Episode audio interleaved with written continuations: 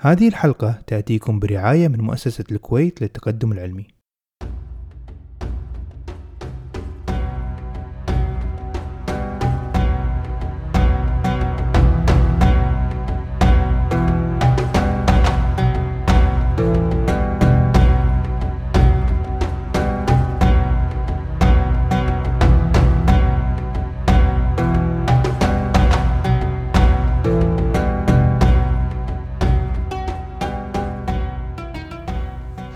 السلام عليكم.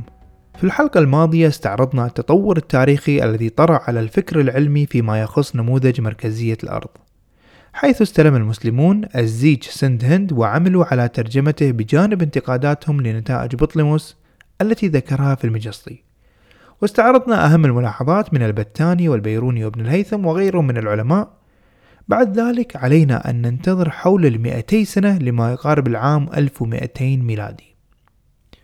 ذلك الزمان الذي بدأ بالفعل يشهد تقلب الأحوال فقد بدأت مفاصل الدولة الإسلامية كإمبراطورية عظيمة ممتدة من الشرق إلى الغرب بالتفكك شيئا فشيئا تحت هجمات المغول.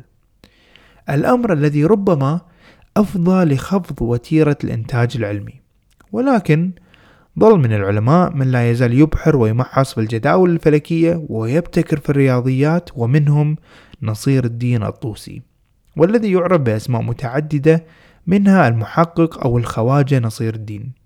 فهذا العالم قد ولد في طوس وهي قرية مشهد في إيران اليوم وكان ابنا لعالم ديني الذي على يديه تتلمذ العلوم الدينية ولكن في تلك الفترة في صباه أيضا اطلع عن طريق عمه على مواضيع مهمة في علم المنطق والفيزياء وأيضا كان قد درس الرياضيات وبالتحديد فرعي الجبر والهندسة. عندما كان نصير الدين الطوسي في الثالث عشر من عمره في العام 1214 هجم المغول عن طريق جنكيز خان على مدينة طوس فشهد بشاعة الحرب والدمار على البلاد والعباد. واستطاع أن يفر غربا إلى نيسابور وقد كان اختيار نيسابور مهما وموفقا لأن هذه المدينة تعتبر أيضا من عواصم العلم في بلاد فارس مثل خوارزم أو بغداد بالنسبة للعراق. فقد كانت نيسابور مهيئة بالمكتبات والأرضية المناسبة ليكمل عليها مسيرته العلمية. كبر هناك وكتب كتب مهمة في المنطق والفلسفة والرياضيات والفلك. ومن أهم إنجازاته كما يقول إدوارد سميث في كتابه History of Mathematics أن نصير الدين نجح في فصل علم المثلثات عن علم الفلك. وأن طور نظريات جيب الزاوية إلى ما هي عليه الآن مستعملا المثلث المستوي. والكثير من الابتكارات في الرياضيات فقد كان عبقري في هذا الجانب. ويقال أنه أصبح قاضيا هناك.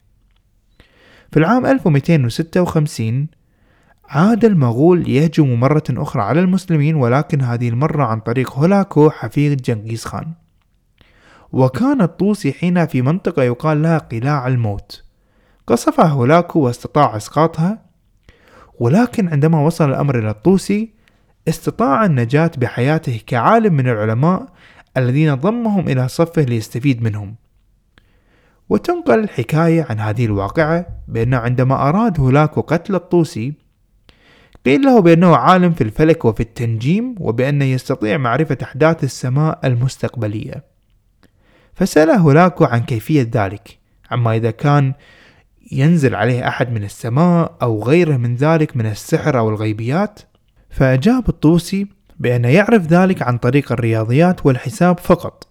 فسأله لاكو أن يخبره عن أمر مستقبلي الحدوث في السماء.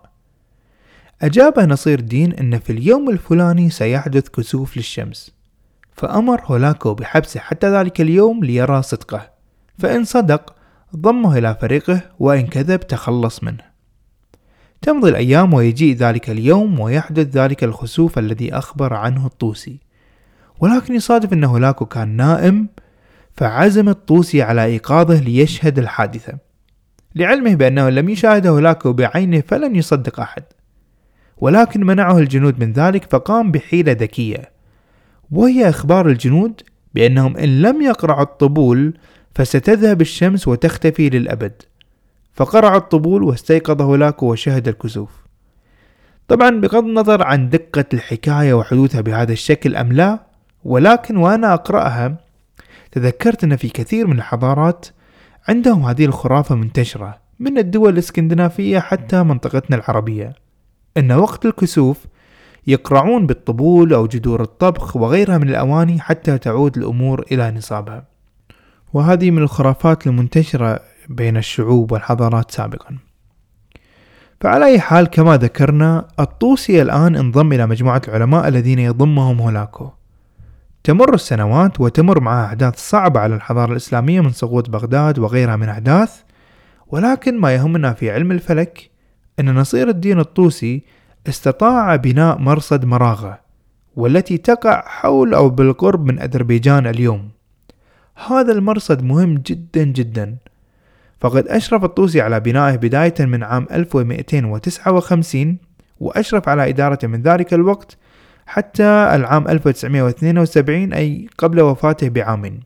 وسألخص أهم إنجاز في هذه السنين الطويلة حتى نكمل مسيرة رحلة هدم مركزية الأرض. ففي مرصد مراغة استخدمت أدق المعدات الرصدية التي عرفت على الأرض في ذلك الوقت. فكانت نتائج الرصد دقيقة للغاية أكثر من أي وقت مضى. وإذا تذكرون من الحلقة الماضية ذكرنا معنى الزيج وكيف يعمل. فبعد العمل هذا في مرصد مراغة قام الطوسي بكتابة الزيج الألخاني وهو مقسم إلى عدة أقسام يبين مواقع الكواكب طوال السنة والنجوم وارتفاعاتها وما إلى ذلك. وهو من أهم المصادر التي ترجم واعتمد في أوروبا للدراسات الفلكية في عصر نهضة العلم بعدها بسنوات. هذا أولا. أما الشيء الآخر المهم والمهم جدا وهو أن نصير الدين الطوسي في أحد مؤلفاته المهمة ويسمى التذكرة قام بتحقيق في نظرية بطليموس لمركزية الأرض ودوران الكواكب في أفلاك منتظمة دائرية حولها. بالتأكيد هو اطلع على كل ما ذكرنا في الحلقة الماضية مما توصل إليه العلماء من نقد ولكن إضافته الجوهرية تسمى مزدوجة الطوسي أو إذا تبحثون عنها في الإنجليزية تسمى التوسي كابل. وليبين فكرتها بأبسط شكل فبطليموس يفترض أن مسارات الكواكب يجب بالضرورة أن تكون دائرية الشكل تماما. ولكن عند معاينة حركات الكواكب بالحركة الظاهرية لنا من الأرض نجد بأن هناك مسار إهليجي تتخذه هذه الكواكب وليست دائرية الشكل. فقام الطوسي بحسابات رهيبة جدا حتى خرج بمزدوجته التي تقول عندما تكون هناك دائرة داخل دائرة في إشارة إلى أن كل دائرة تكون تمثل فلك يدور فيه الكوكب. وكان قطر الدائرة يساوي نصف قطر الأخرى وكانتا متلامستين من الداخل يعني الدائرة الصغرى ملامسة لمماس الكبرى من الداخل والداخلية تدور فإنه يمكن توليد حركة خطية من هذا الدوران. وبذلك يفسر رياضيا هذه الحركات الظاهرية للكواكب للناظر لها من الأرض فتحل إشكاليات كبيرة في نموذج بطليموس أو نموذج مركزية الأرض وحركة الكواكب.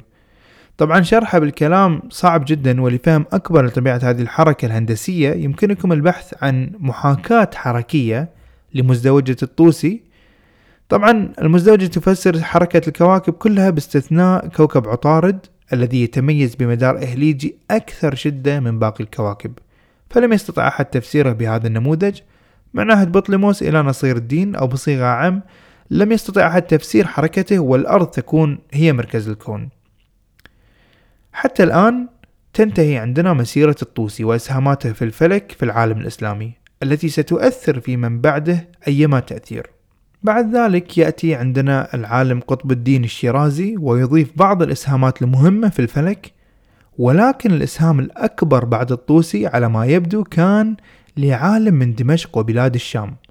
فبعد وفاة نصير الدين بحوالي أربعين سنة ولد في العام 1305 علي بن إبراهيم ابن الشاطر الذي كان هو الآخر فقيه ورئيس المؤذنين في الجامع الأموي وكان له إسهامات عديدة جدا في عالم الفلك.